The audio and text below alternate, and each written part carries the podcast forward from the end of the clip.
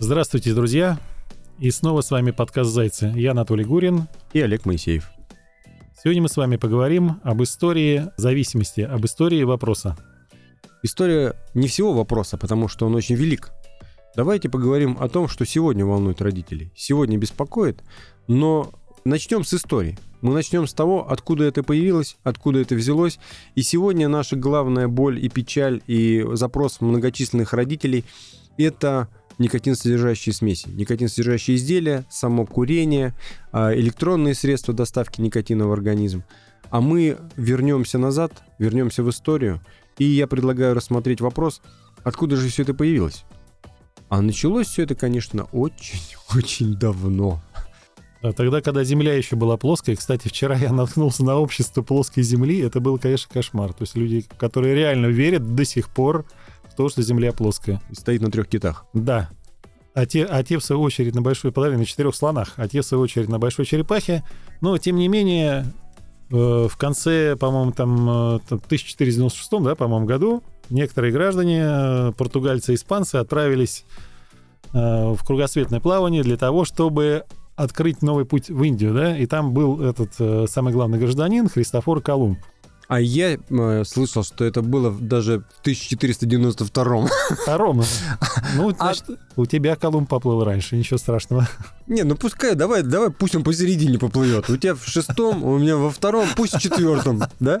Да. В 1500, а, в 1494 пускай. В конце концов, это наш подкаст. Когда хотим, Колумба тогда и отправляем. Два года больше, два года меньше.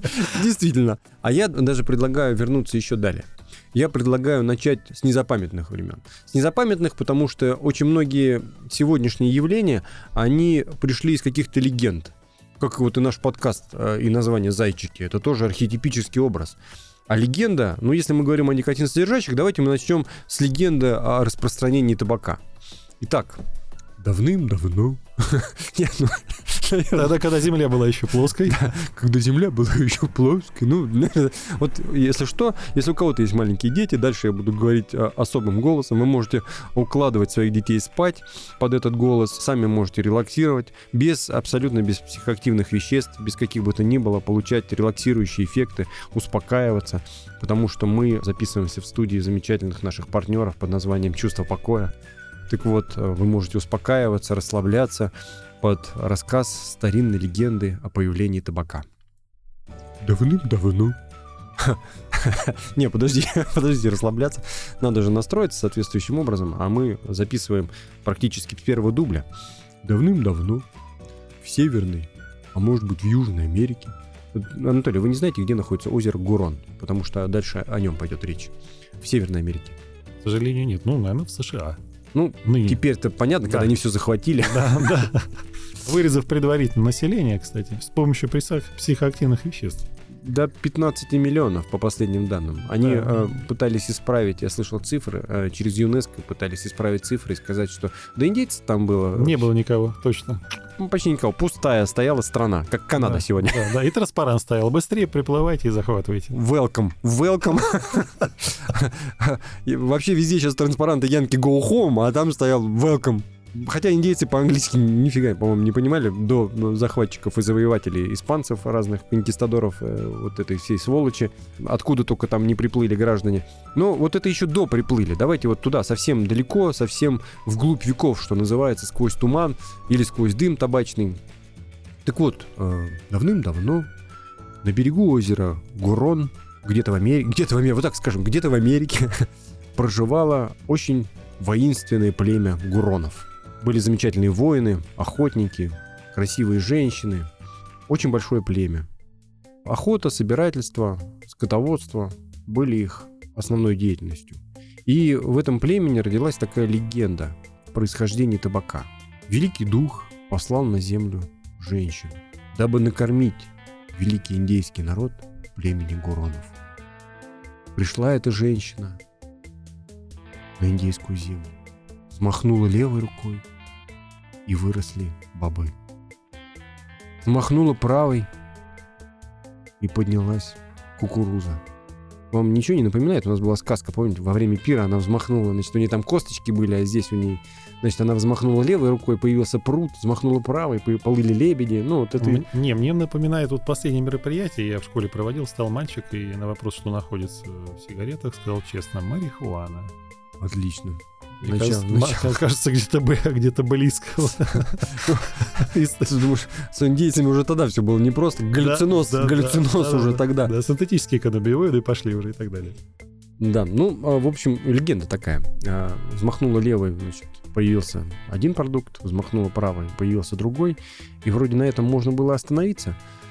А, Очевидно, она устала и присела отдохнуть. Или, может быть, просто присела. Ну, где-то там в кустах. Ну, мало ли, в конце концов. Может, у человека с животом было плохо. Ну, а может, это и не женщина вовсе была. Ну, неизвестно. А, это легенда так гласит, вы поймите. Я, это вольный пересказ древней легенды. Я же не могу вам на индийском языке пересказывать. Вот. К тому же я сам в нем не разбираюсь. А, так вот, индейцы после того а, побежали на то место, где она сидела, и обнаружили, что на том месте вырос табак. Я думаю, неспроста он вырос именно на том месте, где она А сидела. я думаю, черный такой цвет, да? И запах, Да. и вкус. Да. В общем, все соответствует. Дерьмо и есть дерьмо. По-другому не скажешь. Так вот, и вырос там табак. И что индейцы стали делать с табаком? Ну, изначально, а, опять же, по легендам, а, по тем материалам, которые мы имеем, они использовали его как одно из средств религиозного обряда. И очень многие племена, возможно, и гуроны тоже, а, только единственный раз в жизни этот табак потребляли. Каким образом? Допустим, это посвящение, обрядовая часть посвящения мальчика в воина. Создавалось какое-то безвоздушное пространство, ну, как вигвам. Особый вигвам. Мы его, мы его подобрали, обогрели, а он нам фигвамы рисует. Вот это не из той серии. Просто а, создавалось безвоздушное определенное пространство. То есть воздух намеренно вытеснялся, внутри а, определенного вигвама разжигался огонь, и в огонь на уголья э, бросали листья а, различных трав, в том числе и табака. Кто этим занимался? Этим занимался шаман. Тот человек, который знал и дозировку этих веществ, и их воздействие. Это была его непосредственная работа. Это сегодняшний фармацевт. Если зайдете в аптеку, там стоит такой же точно шаман, который, правда, ничего не знает во- вообще. Это человек, который пихает вам все, что подороже. Вот и все. А шаман денег, кстати, не брал. Он просто жил за счет племени. Между прочим, если был плохой шаман, он, в общем, выполнял заодно Его просто не кормили. его кормили просто за другие. Я вот тут э, побывал на Чукотке некоторое время назад, и, э, наверное, они близкие просто тоже по э, своим установкам племена. Пустое. Да, по э, племена они использовали э, шамана, который плохо предсказывал погоду, а плохо лечил, ну, просто в качестве падшей женщины. Вот. Это в Чукотском музее. Мне рассказать не мои выдумки, в Чукотском музее рассказали. Думаю, что индейцы своих шаманов тоже могли использовать таки, таким же образом. Просто потому, что нафига нужен шаман, который не лечит, погоду не предсказывает, а, да, а только сидит и накуривается там где-то. Так вот, создавалось безвоздушное пространство. А за счет дыма трав различных подобранных шаманов а, у воина намеренно вызывался галлюциногенный эффект. Что дальше происходило? Дальше воин начинал видеть в этом бреду галлюциногенным определенный образ. А что он видел? А что он вообще тогда видел? Это, э, знаете, сегодня я просто какое-то время работал в клинической психологии, и из-за опыта работы бок о бок с психиатрами могу вам сказать, что сегодня структура бреда, она очень сильно изменилась. Почему? Бесконечное количество образов, кино, фильмы ужасов, какая-то страшная жуткая реклама. То сейчас Наполеоном никто не становится, что ли? Нет, почему? Сейчас рушишь мое, рушишь мое просто представление о клинической психиатрии конкретно. Ну, Нет, почему? Наполеоном? Наполеоном может стать любой. Даже, даже, даже кто-то из нас. Просто. Так вот, э, нет, становится просто, если мы говорим о галлюцинозе, то вот э, галлюцинации сегодня стали очень страшны. Например, если берем алкоголиков, а что раньше видел алкоголик? Как и вот тот воин индийский, про которого я сейчас рассказываю. А что он раньше видел? А он что мог увидеть? Э, Что-то из того, что было у него в жизни. И отсюда он формировал свой тотем. То есть, когда он в галлюциногенном вот этом бреду находил какое-то животное, медведя, волка, бизона. Он в результате и приобретал тот самый тотем. То есть это галлюцинация, по сути. Он выходил для общения с духами, как это называлось. Да? Он терял, по сути, сознание. Вот под воздействием этих трав, в том числе и табака, он терял сознание.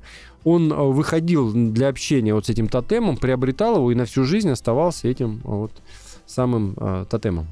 Это потом уже все это переросло в эти глупые анекдоты, когда э, Э, воин индейского племени приходит э, к вождю и э, начинает говорить, вождь, я не очень рад своему значит, имени, вот может быть, мне его изменить? А вождь говорит, почему тебе не нравятся наши древние обычаи? Вот смотри, вот моя супруга, ее зовут Белое Перо, это же красиво. О, да, это красиво.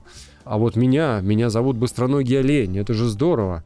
Конечно, это здорово. Ну тогда иди и еще раз серьезно подумай, э, бычье, э, в общем... Да. Да. Анатолий, как вы относитесь к таким произведениям народного фольклора? Это уже не индейский, это наш фольклор. Ну что сказать? Э, ну что сказать? Даже не знаю, что сказать. Вопрос, хотел просто отметить, что у каждого вот этого индейца, который заходил в тотем, у каждого был, был свой образ. Это как бы самое главное. То есть каждый видел своего отдельного демона, своего отдельного вот этого вот привидения и так далее, и так далее, и так далее. Так что после того, как они вышли оттуда... А главное, не нужно забывать, что это, еще раз я повторю, это часть религиозного, сложнейшего редкого, обряда. Редкого. Самое главное, что это редкий обряд был. Инициаций. Он был единичный. В некоторых племенах он был единичным просто. Однажды только.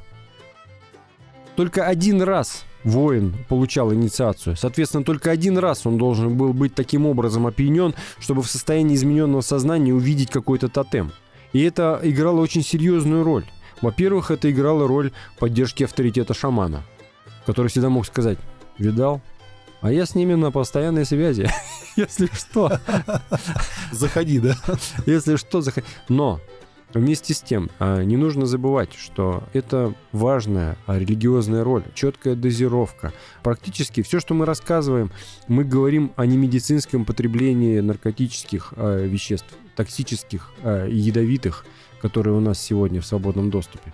А мы говорим, а здесь это практически медицинское употребление, религиозное, строго регламентированное. Что сегодня? Мы видим на улице людей, каждый из которых идет, и у многих по 20 религиозных обрядов в одной пачке в кармане. Они... По три раза в день. Они устраивают себе религиозный обряд, когда захотят. Они сами регулируют дозировки, они считают, что они способны этим заниматься. Так вот, те племена, которые получали неконтролируемое употребление подобных веществ, они всегда погибали. Кто знает, где сейчас находится великий индийский народ? Что они там делают? Все то же самое. Да? Это самые... Неконтролируемо. Это самые главные потребители в Соединенных Штатах Америки наркотиков, алкоголя и табака. Эти люди, которым огородили определенные участки той земли, которая когда-то была их землей. Целиком. Целиком. Теперь они за колючей проволокой, за заборчиками сидят. Что они делают? Они бухают, курят, употребляют наркотики. Это все, что им дали. Еще они играют самих себя. То есть туда, в принципе, ходят туристы, как в зоопарк, для того, чтобы посмотреть, а, что такое индейцы. Индейцы изображают своих предков, пытаются изобразить. То есть уже точно так, как они их себе представляют, самое главное. А также у Бога, собственно говоря. Да, танцуют, пляшут. Если кто-то видел, в Москве ездят такие группы в перьях, размалеванные, разрисованные, с дудками, стоят там и поют разные песни, очень интересные, значит, только непонятные. Но все, конечно, с печалью, с тоской великого индейского народа, от которого осталась кучка алкашей. Это не воины, это не охотники, это не бойцы, борцы. А из вас в детстве, вот если тут есть наши ровесники, а мы с Анатолием не, негры преклонных лет, нас э, пытались убедить в том, что такая передача должна вестись юными, Э, совершенно незрелыми лицами. И мы даже пытались пригласить одного такого на кастинг, вот, э, заносили его в двери, он начинал кричать и плакать, так уа, уа. И мы подумали, что, наверное, вам будет с ним неинтересно. К тому же его не видно, а слушать только вопли новорожденного смысла никакого нет. А вы знаете, долго рассуждая и рассказывая вам о истории происхождения табака, никотинсодержащих сегодняшних веществ, нельзя не сказать о том, что это тоже образы. Если кто-то из вас видел фильмы э, студии ГДР Дефа, там играл прекрасный э, Югослав. Кстати, не индейец, а Югослав. Гойко Митич его звали. Там постоянно они сражались. Это были фильмы, которые очень были популярны в Советском Союзе, например. Они сражались там с бледнолицами, постоянно скакали героически, отстаивая свою землю, постоянно боролись с ними, стреляли из луков, плавали. Очень красивые женщины. А Гойко Митич вообще атлет, красавец. Я, если честно, очень им восхищался, когда был маленький, очень хотел быть на него похожим. Э, и всегда играл на стороне индейцев, когда мы во дворе бегали. Ну, просто потому, что у ковбоев были пистолеты, а в лучшем случае с пистонами, а стрелой можно было на, на самом деле кого-нибудь попасть. Так вот, на самом деле, конечно, индейцы были не такие. Если кто-то хочет э, посмотреть в интернете легко, значит, фотографии есть тех же завоевателей старых индейских племен, ну, там, в общем, старые, дикие люди, разные совершенно. Не самые симпатичные, конечно. Но, тем не менее, э, вряд ли они заслуживали на своей собственной земле истребления. Так вот, может быть, табак — это проклятие великого индейского народа? Это то, что индейцы, как черную метку, ставили всему миру? Что происходит сегодня? А вы знаете, что сегодня э, в год от болезней, связанных с табаком, умирает 6 миллионов человек? А может быть и больше. 6 миллионов – это официальная статистика. А Алинкар а, в одном из своих трудов, это замечательный исследователь, а, в одном из своих трудов под названием «Никотиновый заговор», это его последняя предсмертная книга, в которой он раскрывает механизмы заговора а, средств массовой информации, правительств, медицинских организаций и, конечно, табачных компаний, которые бессовестно травят население нашей планеты и убивают. Он говорил о том, что к 2020 году... А сейчас какой, Анатолий? Такой как раз и есть. Да, как раз, да. о, 2020, точно. А, и он говорил, что к 2020-му 10 миллионов человек на планете будет умирать. Это не его прогноз, а прогноз Всемирной организации здравоохранения. Может, он сбылся, мы не знаем. Но у нас есть цифра 6 миллионов человек в год. Из них миллион — это не курящие. Это дети, это женщины. Это просто те люди, которые находятся рядом с курильщиками. Среди наших слушателей тоже наверняка есть курильщики. Вы это учтите, пожалуйста. Просто исторический аспект учтите обязательно, потому что он очень серьезный. Вы поймите, что вы не можете взять кусочек древнего обряда, древнего народа, погибшего, ушедшего, и превратить его в свой личный религиозный обряд. Так не бывает. Вы поймите, а, что часть религиозного обряда со своими традициями, обычаями, древними, действительно.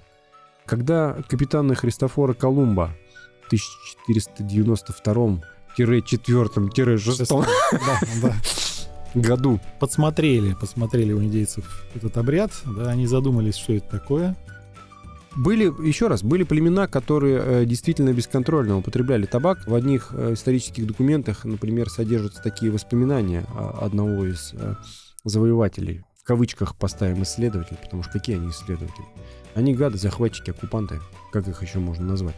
Он видел какое-то племя, история, по-моему, не сохранила его название, и э, иссушенные листья табака племя поджигало, и дым этот они пили. Поэтому и были они голые, и делались после этого как будто пьяные. Это из исторических документов, вот а, такие воспоминания. Так вот, э, эти племена, как бы они ни относились к этим изделиям, они же погибли. Они же все погибли и были уничтожены. Не в последнюю очередь как раз от употребления вот и не только табака, но и алкоголя, потому как табак и алкоголь это синергисты. Это те э, вещества, которые взаимодействуя всегда усиливают друг друга, усиливают повреждающие воздействия. И наша история, она, конечно, на этом не заканчивается. Она на этом только начинается. Она начинается с древней легенды, которая потом получила свое распространение и развитие. Так вот, 1492 когда Колумб открыл Америку, тут ну, дата не, не столько важна, сколько понять, э, что это конец 15 века. Задумайтесь, 15 -го. И аборигены племени Араурак вручили Христофору Колумбу иссушенные табачные листья. Который посмотрел на них, подумал, что- понюхал, самое главное, подумал, что, что за фигня, и выкинул. Понюхал. То есть, то есть герба- гербарий ему этот не понравился, потому что он издавал довольно резкий запах. Кстати, сейчас вы можете спокойно купить перемолотый табачный лист в любом магазине садовом в качестве природного инсектицида. Для его применяют как отраву. Я думаю, об этом стоит рассказать потом отдельно. Хорошо. Не в историческом аспекте, а в аспекте сегодняшнего дня уже. Да, давай отдельно расскажем. Но, тем не менее, Христофор Колумб взял этот лист, э, выкинул его. Но он был в своей экспедиции не один. э, Среди них был, э, у него был товарищ, э, можно его так назвать, как капитан другого судна, Родриго де Халис или де Салис. Де Хелис. Херес. Де Как, Хелис. как бухло какое-то. Да, Родриго де, де Херес, он э, на этот лист посмотрел, как его применяют Значит- индейцы, прихватил его с собой и притащил, соответственно, в Европу. Ну, Ты сейчас скажешь, он- на этот лист помочился.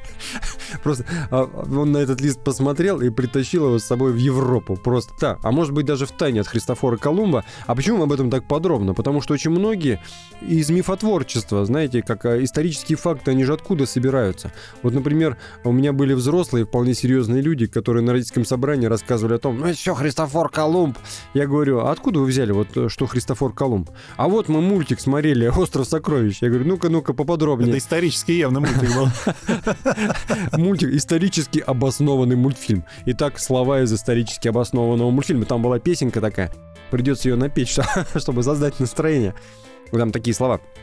Колумб Америку открыл отважный был моряк, а заодно он научил весь мир курить табак. От трубки мира у костра раскуренный с вождем, привычка вредная пошла в масштабе мировом.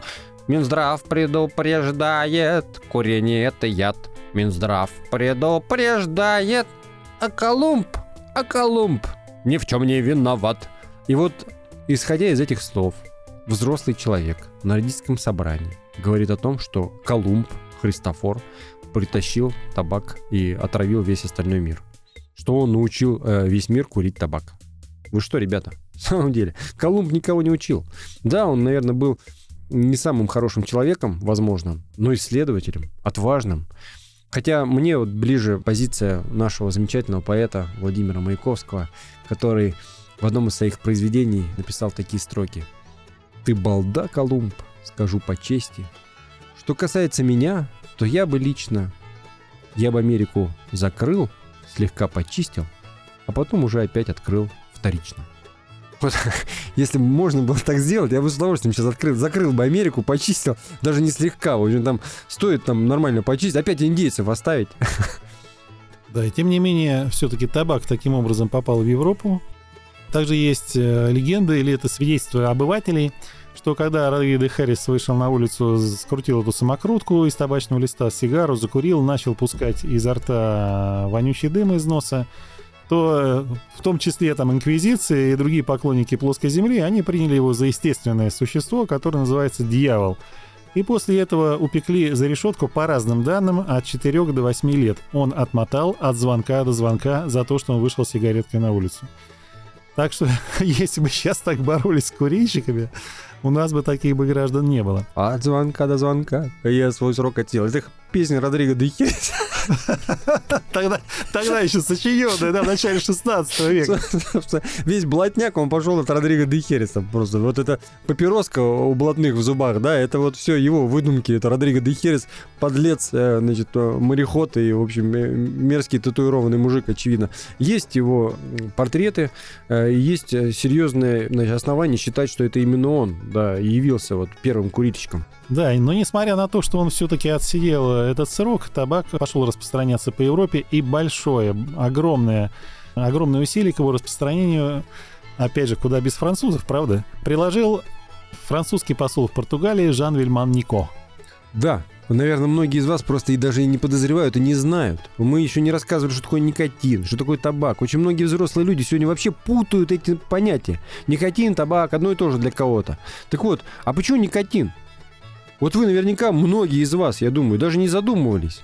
А вот Анатолий сейчас очень важный исторический факт привел. Просто потрясающий. Почему? Потому что никотин не просто так. А вот Жан Вильман Нико Да, соответственно, по его фамилии два немецких химика, которые выделили никотин. То есть люди э, понимали, что окружающие мрут, пытались найти причину, продолжался поиск вот этого вещества, которое содержится в табаке, его выделили в 1863 году и, соответственно, назвали по фамилии вот этого злодея, который подсадил на употребление табака. Тогда, напомню, его не курили, а его там э, засовывали в нос. э, В разные места.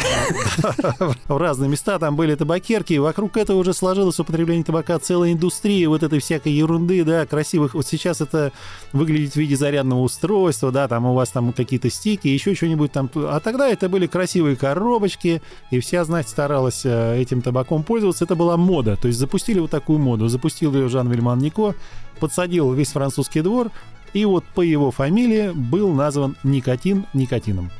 А в первую очередь, кстати, он посадил свою королеву, Екатерину Медичи. Каким образом этот э, презренный наркодилер подсадил свою королеву? Он отправил ей в, э, в подарок листья табака, потому что он был послом Франции в Португалии. И отправил ей листья табака при, в сопроводительном письме, ну, еще инструкцию гад такой ей приложил. Королева мучилась мигренями. Ну, если кто не знает, голова у нее болела. Я почему говорю, кто не знает? Потому что очень часто в лекционной работе э, простые, ясные для нас понятные вещи у детей вызывают ступор. Я рассказывал о влиянии никотина и курения на сердце и сказал миокард. И девочка одна вскочила и сказала, чего? Я говорю, миокард. А что это? Я говорю, вы что, не знаете, что такое миокард? Она сказала, нет, э, я в технический вуз готовлюсь. Ну что, ты в технический вуз готовишь, у тебя сердце, что ли, нет? Так вот, Жан Вильман Нико в сопроводительном письме королеве Екатерине Медичи отправил такое пояснение. Я недословно, понятно, потому что он все-таки французский посол, а, служил в Португалии, очевидно, писал по-французски. Опять какой-нибудь «Шахами, дорогой друг, Je à toi, да. бонжур». Ну, ну, наверное, начал он все-таки, да, он уже сказал королеве добрый, да, написал первые слова «бонжур», там «монами», «монами». А мог он королеву «монами» назвать? Нам, наверное, не мог. Голову Маш- Машери мог у а, да. Моншери, да. А, а гильотина не хотите за такие? Мон-. Моншери. Дорогая, то есть, да. Да. ну дорогая, хорошо. А почему она дорогая? Может, она его высоко пресх- превосходительство? Кто? Ну да Давай- ладно, в общем, давай про инструкцию, суть. да. Он а, отправил ей инструкцию. У нее были мигрени, страшные головные боли. И он написал ей, дорогая королева, а, пихая листья этого а, растения себе в нос, будет а, у вас от того кашель и чихание и освободит вашу голову от всего плохого. И известно, что она воспользовалась его советом и начала запихивать листья табака себе в нос, потому что прав Анатолий, изначально табак, если это не было декоративным растением, потому что сначала это было растение декоративное, просто очень красиво цветет табак растение. Первое распространение, оно происходило именно как нюхательного табака, то есть табакерки, которые сейчас инкрустированы, золотые, всякие разные, они и предписывали табак в качестве нюхательного. И что было потом, мы расскажем, наверное, уже в следующем Да, выпуске нашей программы, потому что, как видите, мы только начали, мы только начали рассказывать об истории происхождения, об истории распространения табака в мире, а наша программа уже, к сожалению, снова подошла к концу. Итак, мы будем считать, что эта программа условно называется «История распространения табака», часть первая. Да, так назовем. Ребят, до новых встреч, дорогие слушатели. Счастливо, удачи. Пока.